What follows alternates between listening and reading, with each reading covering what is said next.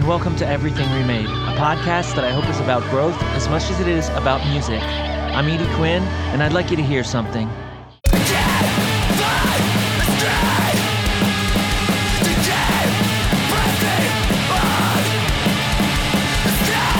You're hearing No Funeral by Don't Cry For Me, I'm Already Dead, featuring my pal Ryan Urquidez on guitar and vocals. Listen up for another new track off of this album coming on Sorted States Volume 4 this Wednesday on Middleman Records.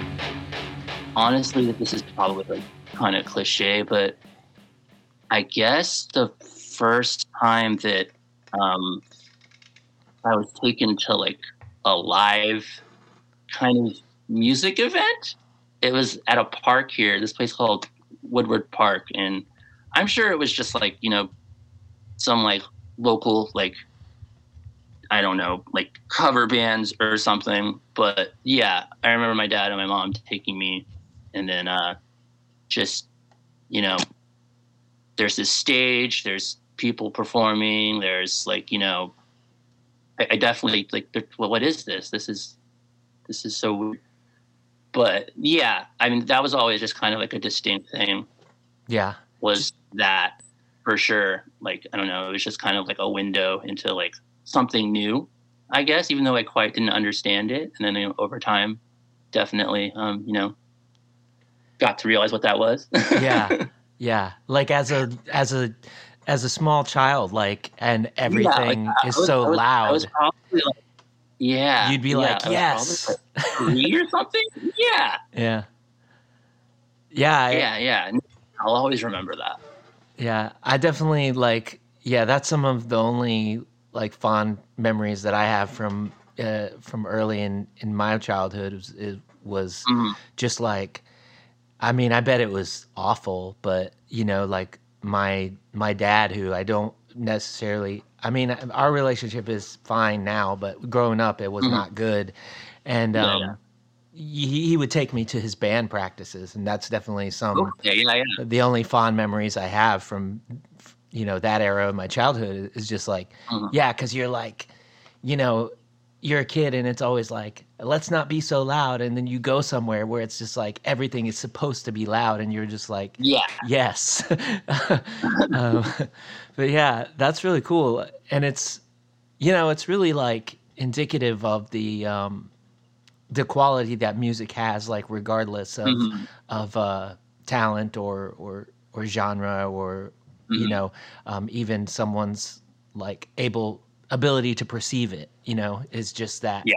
it can it just impress you know pr- impress you regardless and that's i don't know i Yeah. think that's really special it's just like i don't know it makes me like later on in life i would think about things like you know how you can hear a song and like there if you if you want to or if you give it enough time if it doesn't just turn you off like right away you can Mhm. find something that's good about it usually you know Yeah. hopefully like there's no such thing as like a bad like drum beat like there's Mhm. there's there's some beats that aren't played well you know what i mean Yeah. but like if you have the imagination and the appreciation you can like hear a drum beat and you're like somebody could do 9 million different things with this and Yeah. like that's exactly the experience I think that music has for um, children that are like receptive to it, you know?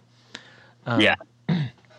Yeah. So like, you know, it sounds kind of like you were hooked, you know, from an early age. Um, Yeah, no, I was always kind of surrounded by music. I mean, my dad didn't play any bands or anything, but I mean, he just loved music. He collected tons and tons of records. He's always playing music in the house. My mom too. And my dad was really into classic rock stuff like that. So like Tom Petty, the Beatles, stuff like that was like you know probably pretty formative. But mhm. then like I don't know, he also listened to like the Clash and the Ramones. He really like liked a lot of that like '70s punk stuff. He loved new wave, Mhm. so I was always hearing like you know all kinds of cool bands from like the '80s and stuff too. So I was definitely like you know hooked very early on. Like I knew like music was just like you know something I loved. You know, Mhm. Yeah.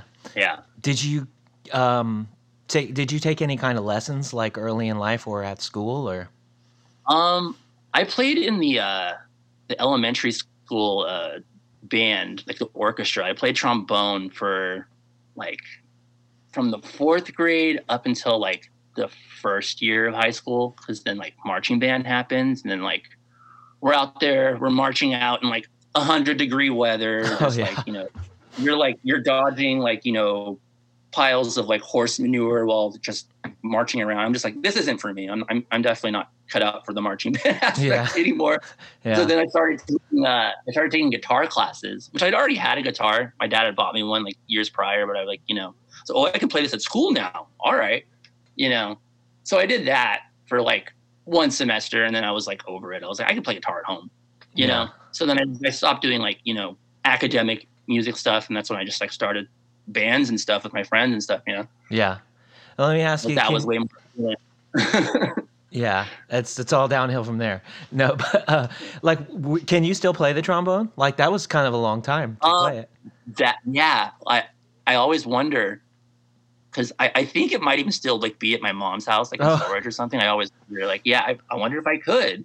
And i still remember like how to read sheet music and stuff because of that. Oh really so like i probably could i probably wouldn't sound particularly you know i wouldn't really be well at it but Yeah, yeah. maybe i'll start a band or something I don't know. just um yeah put start putting trombone in in some uh some screamo songs and some like you yeah, know, some grind songs be, that would actually be really sick Yeah, yeah. I mean, I don't know. I I think that stuff, that kind of stuff, is super fun. Like it can be, it Yeah, could yeah. obviously be done, like it could be overdone or whatever. But I, I think it could be, it, it could find its place for sure. No, definitely. There's a lot of bands that utilize orchestra instruments, especially in screamo, that are incredible. Yeah, So, like, you know, I always love that. for sure. Um, Yeah. So you, you know, you kind of you mentioned that you had like a pretty diverse like wellspring of like music just from your parents like listening to music Mm-hmm. around the house. Um, eh, was it this same kind of music like when you first started playing in bands? Was it like I don't you know not to sound like uh, a, a billboard spokesperson or something, but like was it like modern alternative that you were trying to play like when you were first Uh, starting in bands? started- When I first started playing guitar in general, uh, I probably got it in like my first year of junior high. Mhm. And my dad would buy those Guitar World and the Guitar One magazines, and they always have the tabs in the back. Oh right. so that's kind of how I learned like certain techniques and stuff. Like just learning how to play like, you know, like there'd be like an at the drive-in song back there, like a System of a Down song, or like you know, Eve Six. You know, it, it, run the gamut as far as like stuff they would put in those magazines. I'd learn riffs and stuff like that. hmm But as far as like the first band I ever started, like I don't know, I was super into like I don't know, like pop punk at the time. They were probably trying to sound like the Ataris or something. Well, that's funny because like you know y- you're from California and the Ataris are like an Indiana band. Like- Yeah. yeah, no. For some reason, like I don't know, at my high school, like one of the kids that like this kid Jeff I really connected with when I first like, started like my first year of high school. Like I guess that's like the first like band band I was in. Like yeah, like he was like you heard the Ataris, and then I'm into like like Blink One Eighty Two. You know, Blink One Eighty Two is probably like you know the end all be all pop punk band to me at Mhm. the time.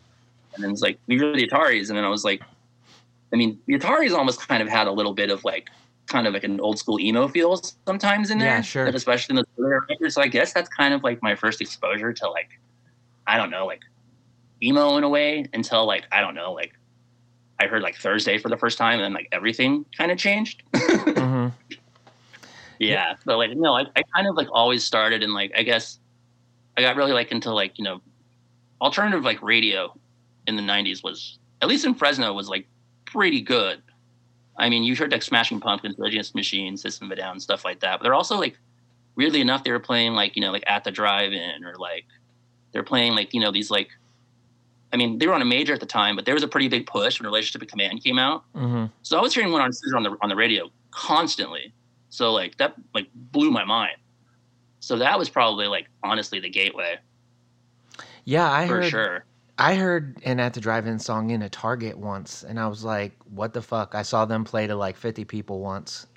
Like, it's just wild. I'm like, I'm like in here trying to get some, you know, some uh, fucking dairy-free ice cream or something, and I'm and I'm just like, Yeah. that's that's at the drive-in. You know what the fuck? Like I'm pretty sure I bought that CD when it came out like at Walmart. Like that's how ridiculous that was. Yeah, yeah, yeah. But it, but I mean, yeah. I guess that's. I mean, I think at the time though, there was some weird thing with Target where they were really trying to play like all kinds of bands like that, like Thursday and whatnot. You know, Yeah, like, and we Mhm. actually like we used to call certain types of stuff like we used to call it target screamo because like it was stuff that was just accessible enough that you could hear it in target you know? And like Yeah. i honestly didn't mean that in a disparaging way. It was just like oh no, no, not yeah. all. because like i don't know. My my old my old band Akamili, we um one of the first things I ever read a review of Akamili was like somebody was like they're pretty good for a fake screamo band, and I was like, that's re- that's really weird. It like, but I always referred to us as a Target screamo band because like I thought we were melodic enough to like. You know, so like, I was like, I don't know what fake screamo means, but oh, okay, Yeah. you know, but uh, yeah, um, and then yeah, there was other there was other like random shit that was going on like right around that era where like like Shaun White snowboarding games and stuff. Like one of my friends' Yeah. bands mm-hmm. like had a song on the soundtrack, and I was like, "There's that weird like major label like interest in you know s the mm-hmm. subgenres and stuff, and you know Like that and like the whole Warped Tour. I guess like like Tony Hawk soundtracks and like Warped Tour kind of go like synonymous in my head, kind of as far as like you know oh yeah, me for getting sure. I mean, being from Fresno, I mean, it's like I don't know. It's like it's nothing but like strip malls out here, you know. So there, as far as like culture, like you know, especially then, like the internet wasn't as prevalent as it was now. So you know, like you really just had to kind of just like stumble onto things, you know. So there's Mhm. like you know, the radio was definitely good for that. You know, magazines, stuff like that. You know, I mean, I was kind of probably like too young to like be going to like you know shows and whatnot at the time. Probably not until like high school I started going to shows and all that hmm yeah, like you kind of really would have to like dig or just stumble onto things, you know. And is high school when you like did start going to shows and like and becoming Yeah, mhm. aware of like this other community? Definitely. I guess when I started like going to even like what seeing what a DIY show was was probably like freshman year of high school. Mm-hmm. Yeah. Do you remember what that show was that you went to? Oh man, I I, I think I do. It was uh there's this place called Pizza Land, which is like this like pizza shop that would just have like touring like punk shows Oh, all the time. the dream. And, yeah. And I went to I think it was it was Senses Fail, A Static Lullaby, and the Movielife. They all performed in this little pizza place. Really? Yeah. And so I that must have was, like, been right before. Show, show I went to where it was like there's tons of people, you know. It's Oh, like okay. I might have went to like some friends bands like gigs here or Okay. there, like people's like garages and stuff like that. But as Mm-hmm. far as like seeing like you know like a show like to that many people and just like that whole thing, Mhm. it would probably be that show. I think. Okay, because I thought you were trying to say this was like a real low key event. I was like, damn, like those bands, like with like No, seventy wasn't- people, I mean, like it, that'd have been wild. Yeah, but I mean that was my first time seeing like something like big like that. As far Uh-huh. as like smaller local shows, like especially at the time, like there wasn't too much going on. Like even the high schools would just have like local bands play at like lunch and stuff. Really? So like as far as like a overall like scene happening, like at that age, I wasn't aware of like you know how big the local. I'm, I'm sure there was stuff going on. I did find out like later there absolutely was stuff going on, but like I wasn't like you know hip to it. Mhm. No, I'm, I'm finding out like later, like when I'm like into like the scene and stuff, and it's just like, Oh yeah, no. Loma Prieta played this guy's uh, this guy's backyard back in like uh, 2001. You weren't there, and I'm like, no. I wish I was. Yeah. So you know, there's, there's older kids that are definitely like doing cooler stuff, but like I'm still just like kind of like finding my footing in it. Hmm You know. hmm And and like, I'm assuming that you know high school is that that era when you're kind of when you're kind of doing that. Um, like, did you meet people that were involved in the scene by playing in bands, or was it more by going to shows? Kind of just going to shows and meeting people. Yeah. hmm Like the that started bands with were just like friends that I would just like make at the shows or just in school, finding out like similar interests, stuff like that. Mm-hmm. And yeah. what were your first band like? What were your first bands like? I mean, you said you you know your very first band was like, you know, you Yeah. were really into pop punk and whatnot. But like once Yeah. you started, We never played a show or anything. The the first band that like actually was like playing shows and like doing like something was probably like when I was like a junior, and like I don't know, like the whole like you know heavy heavy low low thing was going on at the time. So like Mhm. we were probably just like yeah, we were just kind of like you know like a kind of sassy like metalcore kind of heavy heavy low low low rip off thing. I think our band name was uh it makes no sense thinking about it here and still when I see these guys like in passing we make fun of it. The band was called Let Us In, Let Us In. Like let us in as in like it's like a hotel. a like, hotel of lettuce. In. Yeah, because you know names are like you know that's kind of was the thing at the time, just Uh-huh. like a kind of goofy, stupid name. So yeah, and like you know we're in like Fear Before the March of Flames and Heavy Heavy Low Low and all that stuff. But that band, we actually were like together for like a year and played like a lot of shows of like I don't know the, what were those bands that were touring like uh, Tony Danza, Tap Dance Extravaganza, and like you know that whole thing that would come to town. I think what was it like that band Thriller, the one the Touche Amore guy was in, like Okay. way, way, way back. Like when you played with his band, I remember like meeting him before like that band started. I di- like I don't even know if I've heard Tony Danza tap dance extravaganza at this time at this point, but like Yeah. there's a really funny sort of anecdote. Like one of my friends who used to do, do shows in southern Indiana, like he tried to get them to stop in Indiana on so many tours. And he would always hit me up. This was when I was in A Chameleon, and he'd be like, Uh-huh. "Hey, do you all want to open for Tony Danza Tap Dance Scratch?" You know, and I'm like, "Yeah, I mean, we we'll play whatever. It's cool. Like, you know, we like you, and we have fun playing your shows. You know." And um, Yeah.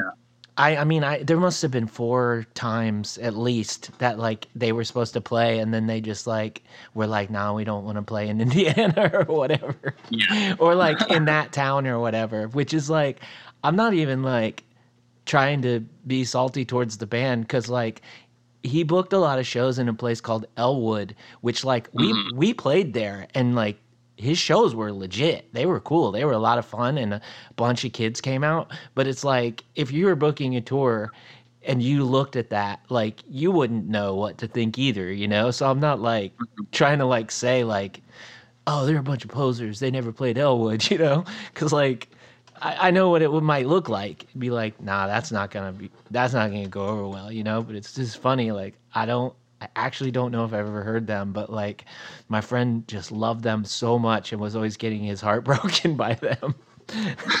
just like, yeah, yeah, let's let's do it. Let's talk about it. Let's set the date, you know? And then I- it just I'm wouldn't trying to happen. remember what they, I'm trying to remember what they even sounded like, to be honest. But I just remember that that, that name because I mean, with a name like that, how can you forget? I mean, I, yeah, I'm just kind of imagining the Blood Brothers, you know, that kind of stuff. yeah, You and I don't know, like maybe- Fresno's so weird. Like, like I said, like it's, it's all strip malls, so like I don't know, like the scene thing, like it was absolutely enormous here. Like, you know, just being a scene kid and like you know that whole thing, like that whole culture, like it was, you know, it was crazy at the time. Yeah, yeah. Yeah, No, I mean, and like you, you know, you mentioned shows at a pizza place. I mean, that's like the dream, you know, like you Yeah, when yeah. you're a band on tour and you hear that there's going to be a show at a pizza place, like you're like, yes, you don't have to say anything else. Like there's going to be a show and there's going to be pizza. Like pizza. Like, we're- what, what more could you? yeah, yeah. Like, people optional. Employees they have to be there. I mean, we're we need to get some pizza. But uh yeah, it's that sounds like that sounds like a lot of fun. Um yeah, it's when we were in Fresno, the only time that we've been to Fresno, I remember the guitar player was like, "Holy shit, there's a Chipotle here," because there was like no Chipotle's in Indiana yet, and so that's what that was like. You know, even you keep saying like strip mall, strip mall culture kind of thing, and I'm just like, I guess that makes sense then. Like, why? I mean, I don't really know where Chipotle is like based out of or whatever but like i'm Mhm. like yeah that tracks like that there was like um that going on there when when like you know just mere like two years or whatever before that chain is just Mhm. like everywhere but um yeah um like you know you you said like let us in was playing a lot of shows and stuff um Mhm. so i'm assuming this is the kind of shows that like we still play today the, you know like real like low key like diy you know like 50 Some were, but then some also like kind of abided by that whole like at the time like pay to play thing where like you know oh right. the other guys the other guys in the band like were like you know oh no it's, it's totally fine to sell tickets and even like me and my friend like who I'm still my best friends to this day uh, Mhm. this guy Chris, Chris Stroman like we're like uh I, I don't know that that that it kind of sounds like that's that's not good guys. Like why, why would we want to sell tickets to a show? Like are we getting paid? No we're not getting paid like you know so yeah. that whole thing was still really going on. Oh it's like still a thing there? it's still going on now honestly. Like not necessarily here but other places you know? Oh yeah so there's I with those, with those kind of bands like that was kind of just like the norm as far as like you know shows happening in like bigger spots like the bigger like i don't know venues that were here. Yeah. Yeah, I've Yeah. I, have never done that, but there's there definitely is still at least one person in like Northwest Indiana that like all their shows are like that and people are like, Mhm. you know, it's totally fine. Just like no, like skip me, you know? Like I'm I'm yeah okay. exactly Yeah. yeah But um yeah, it's it's uh it's wild. That would that really was like I think a lot bigger even like if it still exists or Mhm. whatever. But um um what was your very first show that you ever played what was that like? uh i was extremely nervous Uh-huh. I mean, I had like my best friend in the band with me at the time too, so like it was like you know that was cool. So I was able to kind of just like I don't know. This band was weird. Like the rest of the guys were into just kind of like beat down like hardcore stuff, but like me, but me and like my friend Chris, like we're into like you know the Blood Brothers and the Daughters, and we're trying to do something like you know kind of more like out there and like I don't know spastic. So like Mhm. that kind of just like clashed was like you know but yeah, like I remember being super nervous. I remember the crowd not like really digging it at all, probably. And yeah, I mean, shows were crazy here too during that time because like you'd have like ten a ten band fest happening in like some kid's like backyard where it's like, all right, guys, load in's eleven a.m. I don't know when we're playing, you know Yeah. just like yeah, crazy stuff with Fresno because you know we didn't really have like too many venues, you know, unless you're like doing the whole pay to play thing. So like when there would be something cool, it'd be something like that where it's like you know some kid had conned like his parents into having a ten band fest in his backyard, you know. Yeah. Yeah, it's I don't know, it's like you you said like you get on stage and people just like aren't into it and I laugh because like I played a show like that in like 2018, you know? It's just like Uh-huh. Oh, that's yeah, no. that still happens, you know, like no matter uh, whether you're 16 or or whatever, you know. Exactly. you you you can show up and just be like uh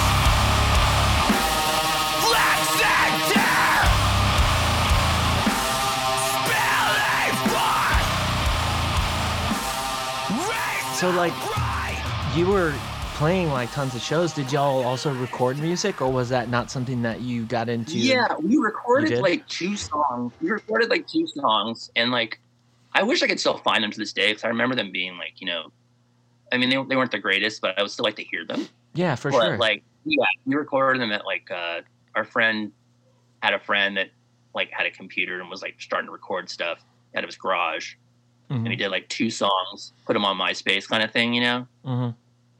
And uh, yeah, I remember that experience being like, you know, it was fun. We were just like, you know, in our friend's garage and just like making these two songs.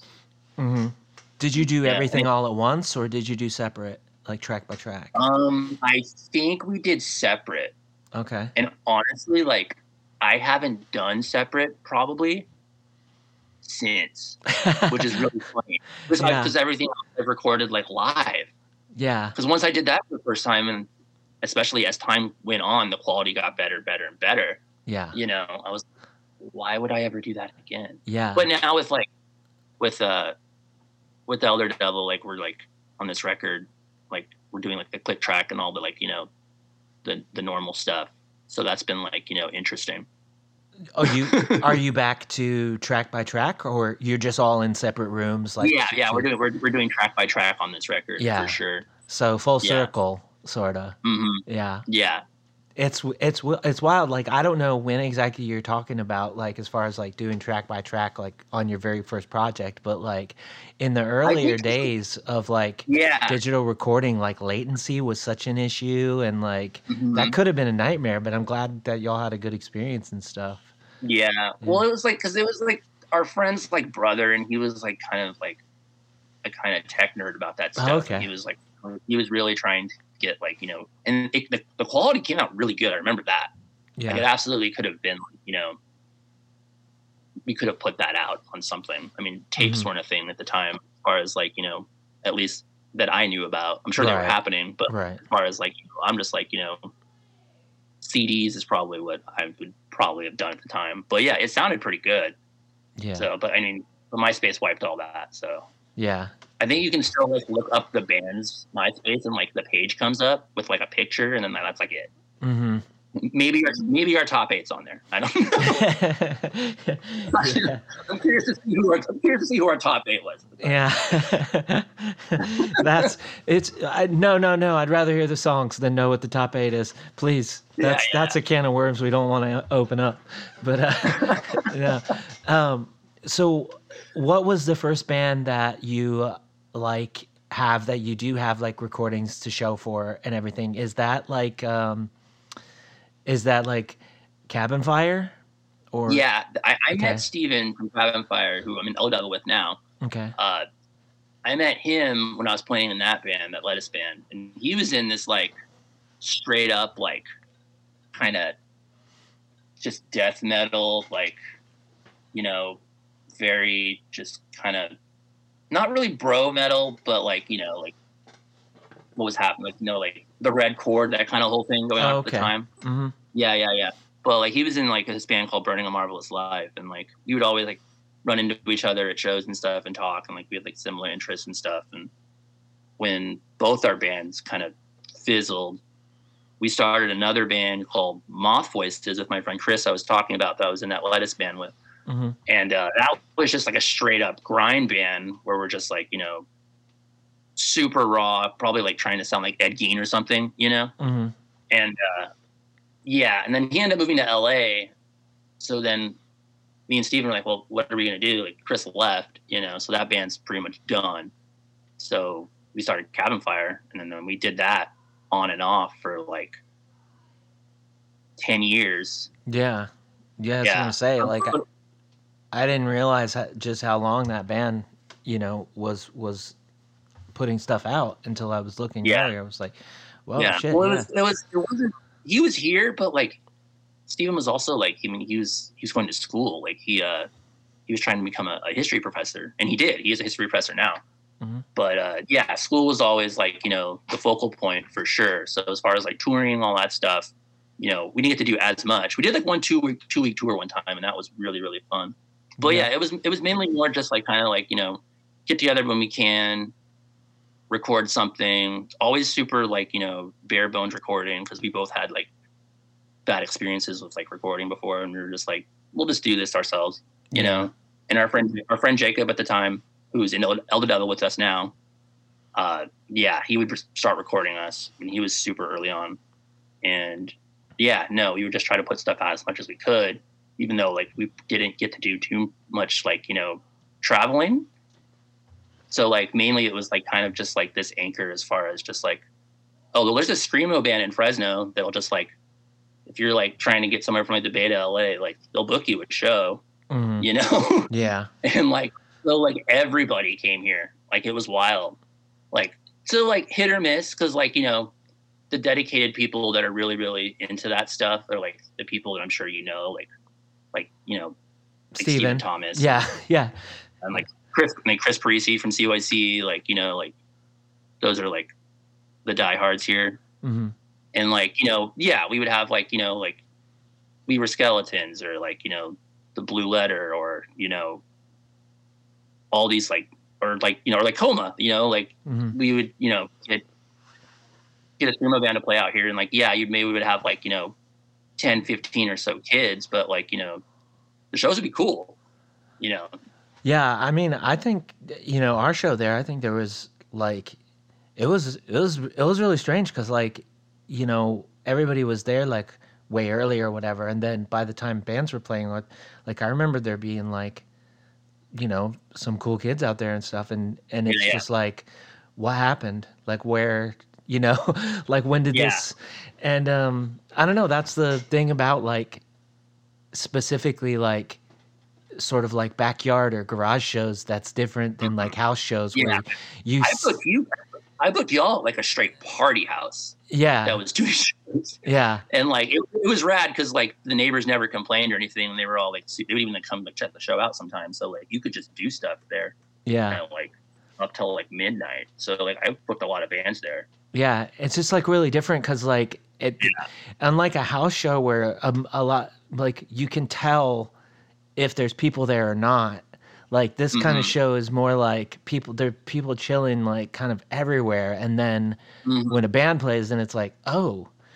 And uh yeah but i think one of the one of the big big things i remembered from that specifically was i was like it's very cold in california right now. Like what's going on? Like i was like i was trying to play in in um like a jacket or whatever so i would get Yeah. hot i was like i want to be hot um but uh yeah no it's it um you said that y- you did get to go on like one two week tour like did you um, what was your experience like i'm assuming that was like the first time that you'd ever tried to book something like that that long um That yeah. what was your Mhm. I experience like lot of- booking I had a lot of connections just from booking bands here. So Uh-huh. like I knew so many people that were just like, oh yeah, no, we'll we'll get you a show. It'll be rad. And like you know, it was it was really easy to book. hmm But yeah, no, that was that was a lot of fun. where did you go We went sh- like straight up to Seattle Okay. and then back down. oh So I think we, I think we went from like Fresno to like, like the Bay to Chico, Eugene, Portland, Seattle, and then I think we played like Arcata on the way back down, hmm and uh, like Davis, like near Sacramento, and yeah, came back. So yeah, it was about like almost two weeks. yeah and i think yeah, like I think I think there was other dates and oh no, we played like Reedley too in this park. That was like that was a super weird show. I think people on the East Coast, like, I think when bands do runs like that for two Yeah. weeks, people on the East Coast are like, that's so weird. How can you only, how can you play like three states or whatever in two weeks?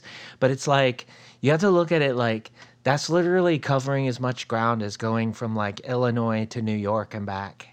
Like, Yeah. it's, it's no, practically, absolutely. yeah, so it's like, yeah, especially like if you have connections, like you know, you said you were always bringing bands from north, you know, northern, mm-hmm. more northern than you down and whatnot, and like yeah, you can definitely like, you know, stop here, stop there, and still Mhm. like not play in this to the same people, you know. And I I don't know. That's I've always wanted to go out there and have the time to do that. Like once you're already out there, because it takes from where I'm at so long to get out there.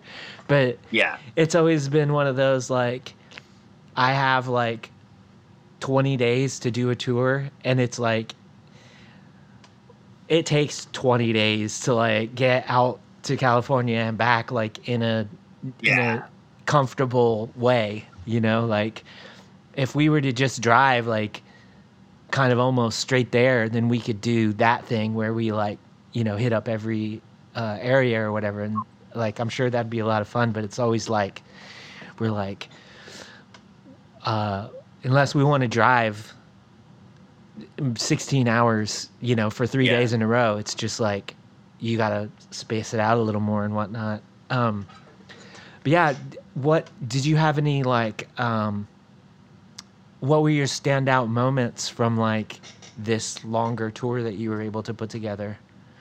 Uh, Portland was really fun. We played that uh, it Laughing Horse Books when it was around. Oh, right.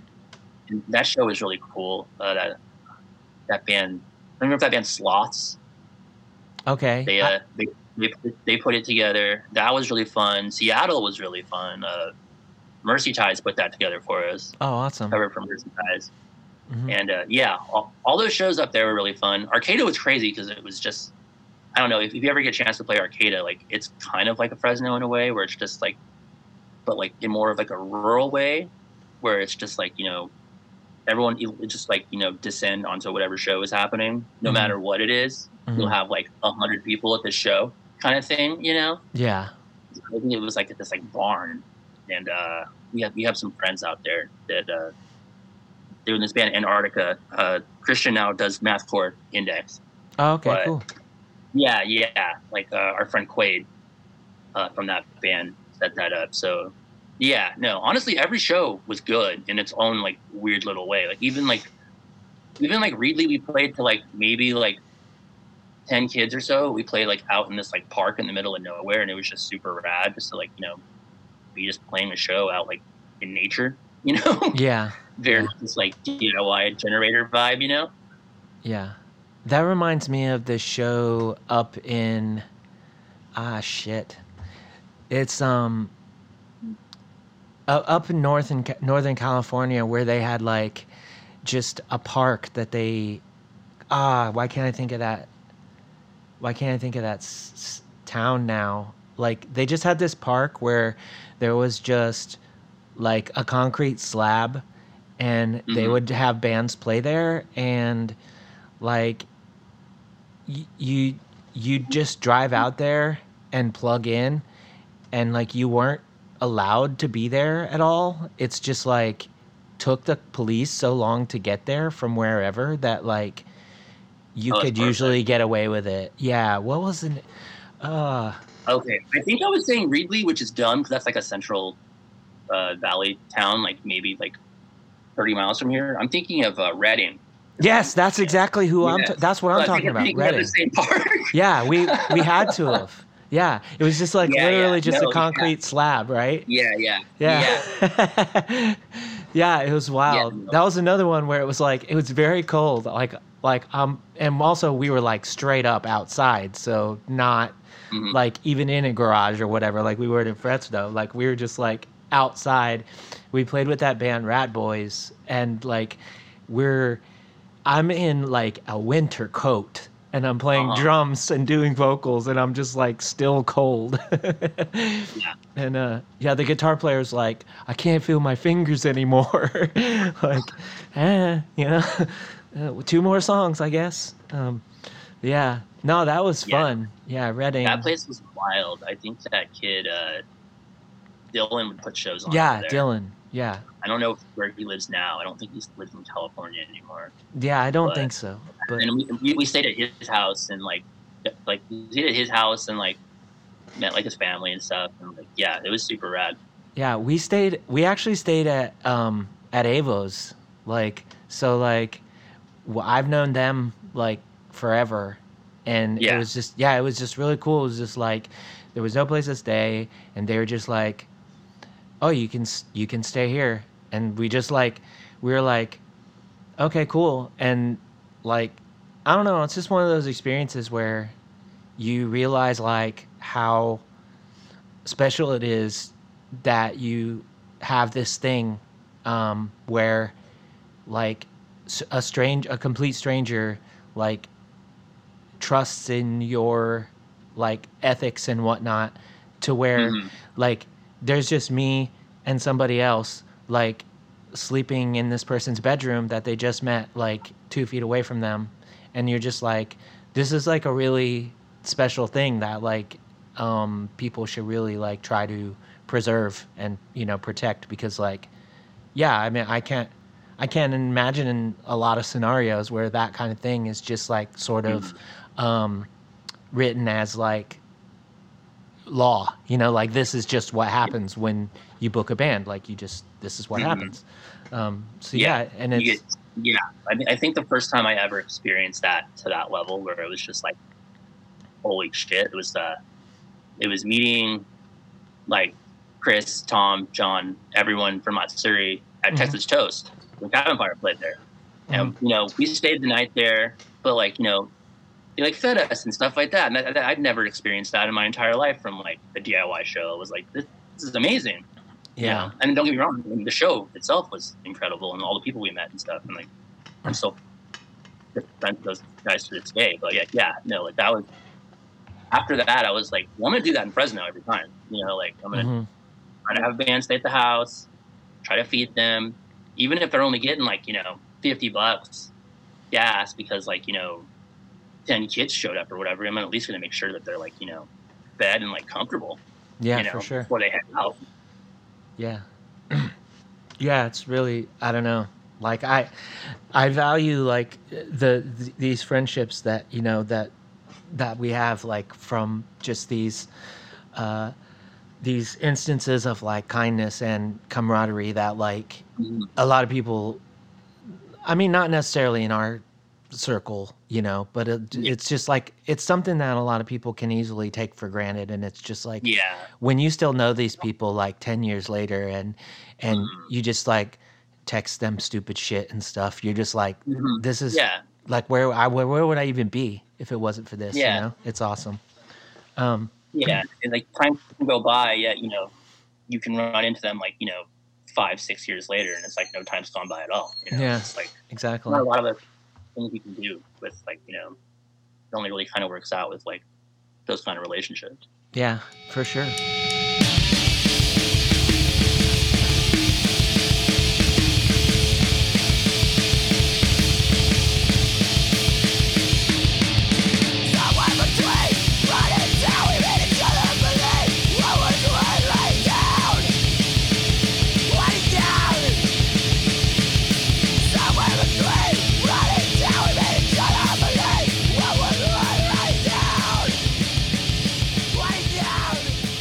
moving on to like more current things not to you know just not to just like blaze by something that you spent like 10 years doing or whatever but uh, Oh no, no, you know you're you're two now i don't know if you're in more than two bands like at the moment you know you could be in 10 for all i know but uh like your two things that i'm aware of right now um don't cry for me i'm already dead and elder devil like y'all both Yeah. have records coming out this year or like Uh, somewhere yeah. around Yeah.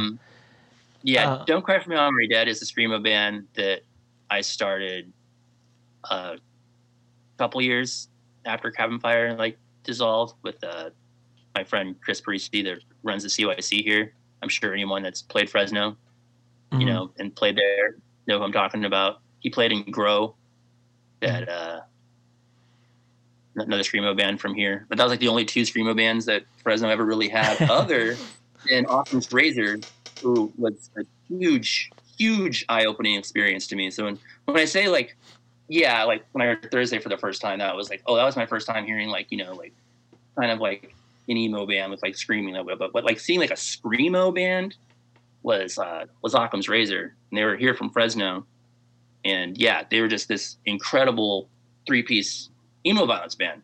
Mhm. Yeah, so yeah, I'm in a band with him, with me and my friend Chris from CYC and our friend Pete. Been doing that for like two years, and like we finally got together and like recorded a full length. So we're on the cusp of putting that out. Uh, our drummer uh, Emilio, who we started the band with, moved to Reno, so we're kind of like in limbo as far as like playing shows right now, which is kind of fine. Honestly, like now really isn't the time to be playing tons and tons and tons of shows. Uh, But yeah, that was supposed to come out on Cliff Parade, but like some stuff happened uh, as far as that. So like I think we're just might self release it. I'm not sure when. Kind of just like not like really in a rush. We kind of want to like you know get some other stuff stuff, figured out. out as far yeah. yeah, like maybe like make some promo stuff or like you know stuff like that for it before we do it. hmm But yeah, that's gonna come out soon. I'm super stoked about that.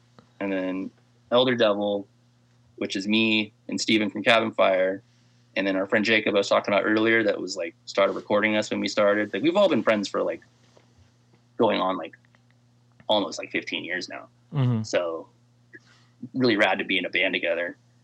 And uh, yeah, we're gonna put a record out on prosthetic records. I'm guessing by the end of the year. We just started recording it. We finished drums and guitar, and I think all we need left is bass and vocals. And we're gonna have that thing out. You know, which is kind of crazy because you know I've been in a lot of bands. I've never been in a band that's actually had like a vinyl record out with anything I've played on it. So like that's gonna be super rad. yeah. Yeah. For sure. For sure. yeah. Um, yeah, I would, I, but I was, I was gonna, uh, before I get into El, Elder Devil, I was gonna ask, wasn't there a, like a demo or something for Don't Cry, Cry for Me, I'm Already Dead? Like, wasn't there a Yeah, demo or something yeah, yeah. online? Did, No, did no, you yeah. scrub it or? Yeah, there is a demo. There is no, there is a demo, but those two songs are on the record, so I scrubbed it because Oh, the- okay. the, two recorded versions that we're putting on the record like sound a little better in my eyes, and Oh, also yeah, when for it came sure. out, I kind of wanted it to be like you know, this is the full picture kind of thing, Mhm. you know. hmm So yeah, no, there Yeah, was two songs on for a while. Right. There, there's one song on there now from the record that is on there. Yeah, yeah, I listened to that earlier, Yeah, but I was like. I was like, I could have swore there was something like from a while ago that I, I that I listened to, and then I was like, am I, you know, am I just like Berenstain Bearsing this or what? Like, you know, like it doesn't. This is the the the genie movie all over again. You know, like I I just. Um, so yeah, there was something, and yeah, and then there's this there's the single, uh, "Wait," right, um, which Yeah. is on your Bandcamp, and um, Mhm. that's still on Cliff Parade's Bandcamp as well. Uh, Yeah, I, I'm not quite sure what's going on. Uh, yeah, I mean, they reached out and said that uh, they weren't going to be able to put the record out for a few reasons. You know, like kind of just like yeah. you know stuff out of our hands. Mhm. But uh, I mean, we're still on the thing, so I imagine like at some point we'll put something out with them. But I don't know. I think they're just like I don't know. trying to they're figure figuring some stuff stuff out. out. Yeah, You know, yeah, yeah. it's Because I mean, like, because they they were gonna they, they offered to put the record out and they were gonna do it. I mean, we even like you know, we can you know pitch in money and to help you out. But he's like, no, no, I'll take care of all the costs and stuff. So like, you know, you know, cool. That that's incredible. Like, you know, let us know if you need any help or anything.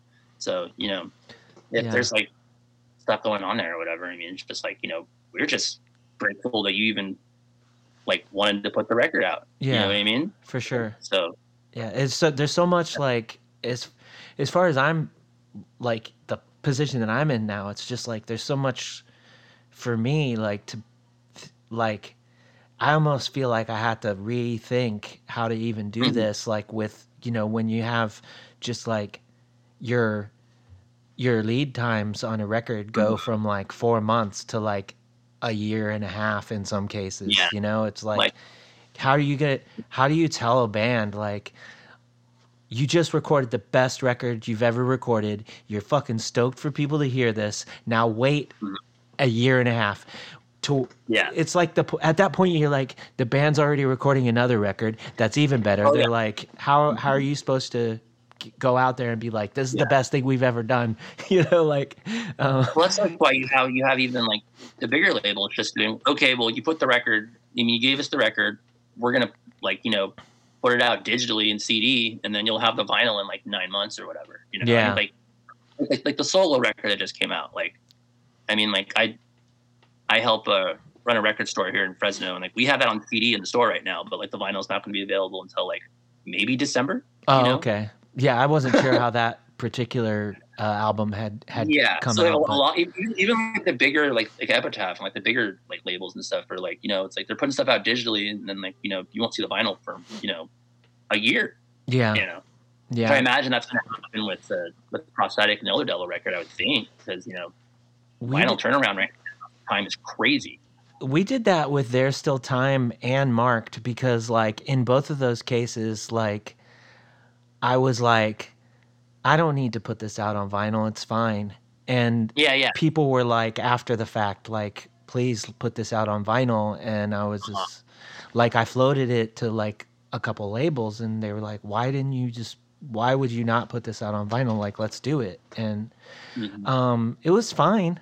You know, it's just like, I don't know, you know, like, um, sometimes it's just, it's hard for, you know, people who like, it, I mean, it's like a lot of labels, you know, I imagine, I imagine prosthetic and epitaph are going to be fine. You know, like whether yeah, whether they put a thousand dollars into a project and have to wait a year to get that thousand dollars back, like they're gonna be fine. Mm-hmm. But like, if it's me personally, like that's a bit rough. You know, like so. yeah yeah yeah, there's there's a lot why- of that's why we, yeah, there's a lot of when, things uh, to think about, like from that. when And Cliff Ray told me that i was like oh absolutely like you know Yeah. like there's i'm sure whatever's going on right now like i'm sure it's especially right now it's a pain in the ass you know Yeah, yeah.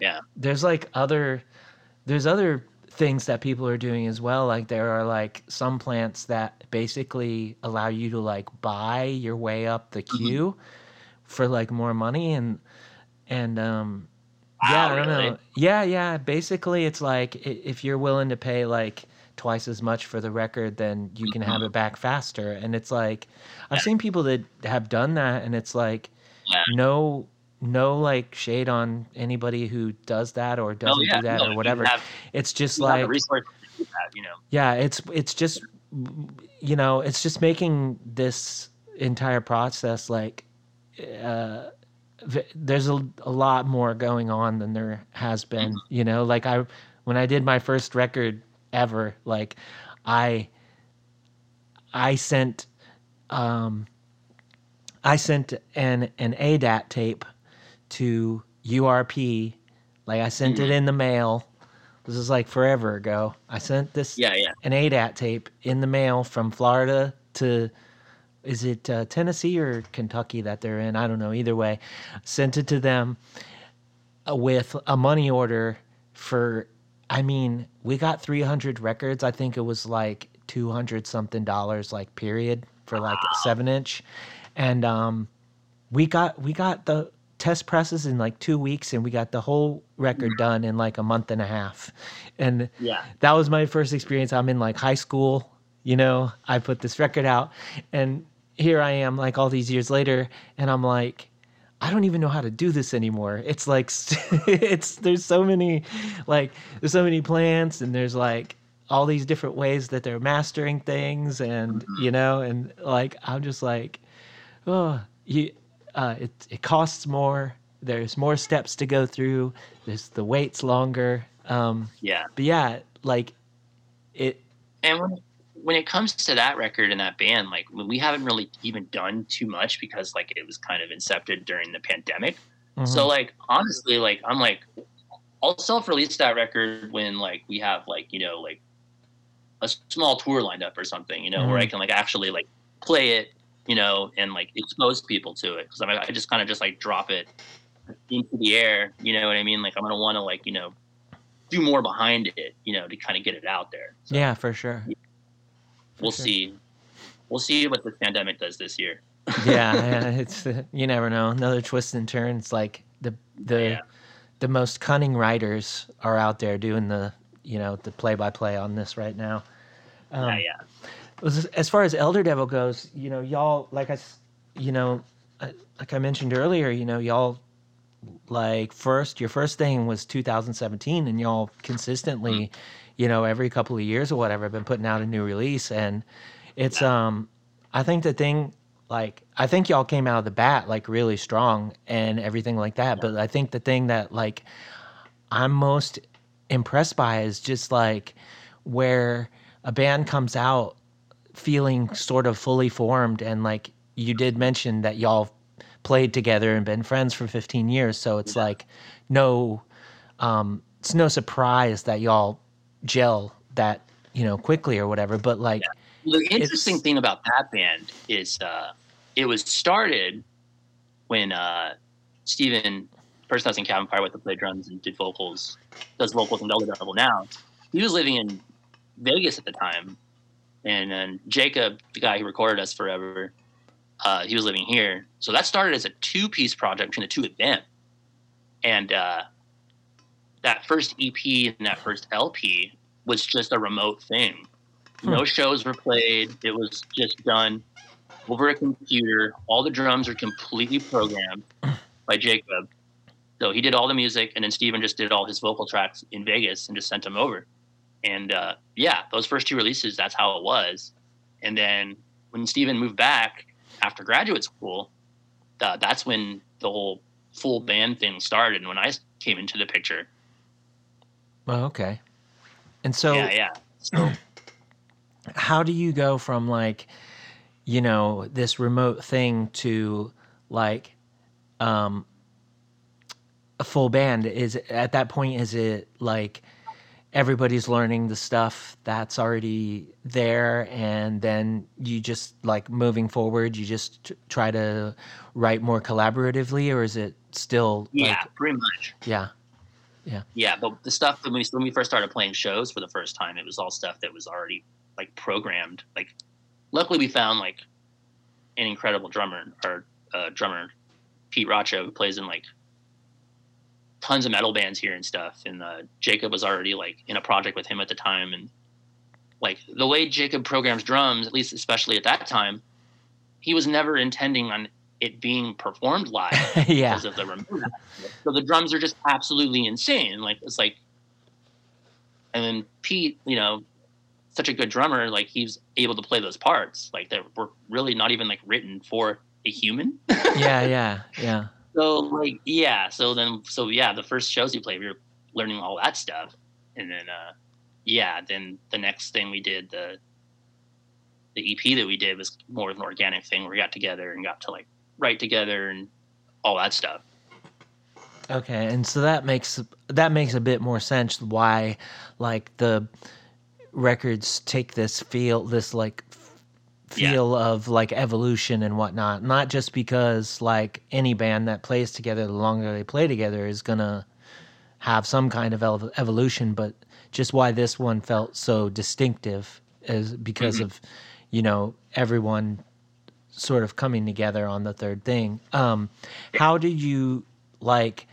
Was it from playing shows or um, and and like around the area or whatever? Um, or how did you come into contact with the label and and like what's that like when like you said you hadn't like had you already started tracking the record or they're like we heard your last Uh, thing let's do a record Yeah, I think that uh, I guess they had got wind of the band when that the LP came out, the one that was done remotely, and uh, they always kind of had him in the like in the back of their minds, I guess. And then like we we had some friends that were like starting to uh, our our friends in Body Void uh, had just signed, and we were like, well, wow, Prosthetic just signed Body Void, that's crazy and then when we finished the EP, like the fully recorded full band EP, you just like kind of emailed it their way, and then they were like, "Yeah, no, this is awesome. Like, you know, we we want to work with y'all." So yeah, so now they're gonna put this LP that we just finished out. So which is crazy because you know that that's a big label. yeah yeah It's, yeah it's nothing that I've ever like experienced. So like that's Yeah. gonna be really rad. it's just I, I I find it fascinating, especially because like you know um, there were you know a couple years when shows weren't really a thing and stuff, and so like the idea of like people discovering new sounds to their ears and stuff is is a different experience than it ever has Mhm. been you know Yeah. i mean even though a lot of us are mostly finding it that way like just like listening to stuff online and stuff it doesn't feel like that's how um bands get bands get picked up by labels and whatnot but i mean Mhm. you know the um the times change as they must so you know that's that's really Yeah. cool I mean, the one thing about the pandemic is there was just tons of opportunity to like you know be productive. You know, Mhm. and a lot a lot of bands took that time and like I remember like once like things started like kind of winding down, you had all these records starting to come out. You know, like yeah people were definitely busy. So I mean that was cool. yeah it's it's like well i mean i got no excuse to not finish writing these riffs now Yeah. yeah yeah or whatever Like I'm just I'm just sitting at home depressed anyway. You know, might as well like try to like make the best of it. yeah for sure I mean, it was weird. It's really like as far as just the amount of shows that I was booking here. It's like I was talking to my friend Chris, who I'm in uh, Don't Cry with, and he's running CYC, like one of the like most more prevalent DIY venues here. And I was booking shows there, booking shows other places here, and like we were talking when we were like during the pandemic. It was like I don't think there's been like a week span even that we haven't been like in front of live music over the past like decade. You know what I mean? Mm-hmm. Like, we'd always like joke around sometimes, be like, you know, like when you're just like sitting there at like a spot and you have like a five band, like, you know, deathcore bill or something, you're like, oh man, like I need a break. But then like when that pandemic was happening, I'm like, man, you know, bring in the light boxes, bring the deathcore band out here, man. I missed it. yeah come on yeah give me something yeah it's like yeah.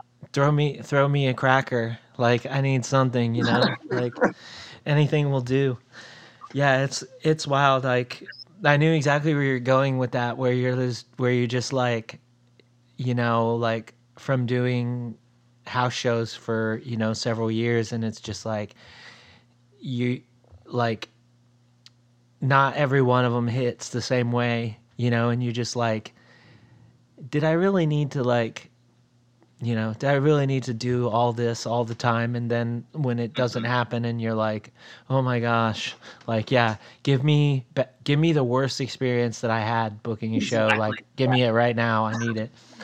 Um, but yeah. Um, so like, other than looking out for you know those couple of records, is there uh, is there are there other things on the horizon that you wanted to chat about before we take off? Um, just uh, yeah, Fresno's still going. You know, the DIY scene like is like slowly crawling back to life after this pandemic. You know, Mhm. if you're uh, if you're touring to California, you want a cool show somewhere in between like you know, the Bay and uh, L.A. Like you know, like there's people here who got you. You know what I mean? Like Fresno. I mean, you, you hear a lot of things about Fresno sometimes from like, especially like sometimes bigger bands, big places in bigger cities. I've heard all the time where it's like, you know, you know, Fresno. It's like kind of like a wasteland. You know, like nothing goes on there. You know, skip that place. But then like I'll talk to like bands that like you know will have like some of their most like you know distinct memories as a band and they're playing a show in Fresno, like CYC or whatever, and it's like you know, like if you're uh if you're having a bad show in Fresno, you're just you're not doing it right. You know what I mean? Yeah. Yeah, yeah. Like you know, it's it's a cool place. So Yeah, for sure. yeah. I mean, I like Don't forget it. we didn't play with any bands that were like anything like us or anything, and that's like Mhm. never been a bad thing to me. Yeah, I know, and it, the scene here really is like a melting pot for sure. Yeah. and like the people that are involved in the, the bands and like booking shows, it's some of the most like you know passionate people about music I've ever met. Yeah, Because it's like there's there's not much else to do here. Like you know, like yeah, all of us, you know, it's like we're not like you know. We're not just like hanging out at the mall, you know what I mean? Or Right. like, you know, it's like everyone else does. It's like, you know, we all do this. You know, we try to make our own scene, our own community, you know, and we're we're gonna keep doing it, you know. yeah, At least you know. There's nothing really else, you know. This is like what makes what makes me happy, you know, and what makes me feel like, you know, alive in a way. So it's like, you know, I'm just going to keep doing.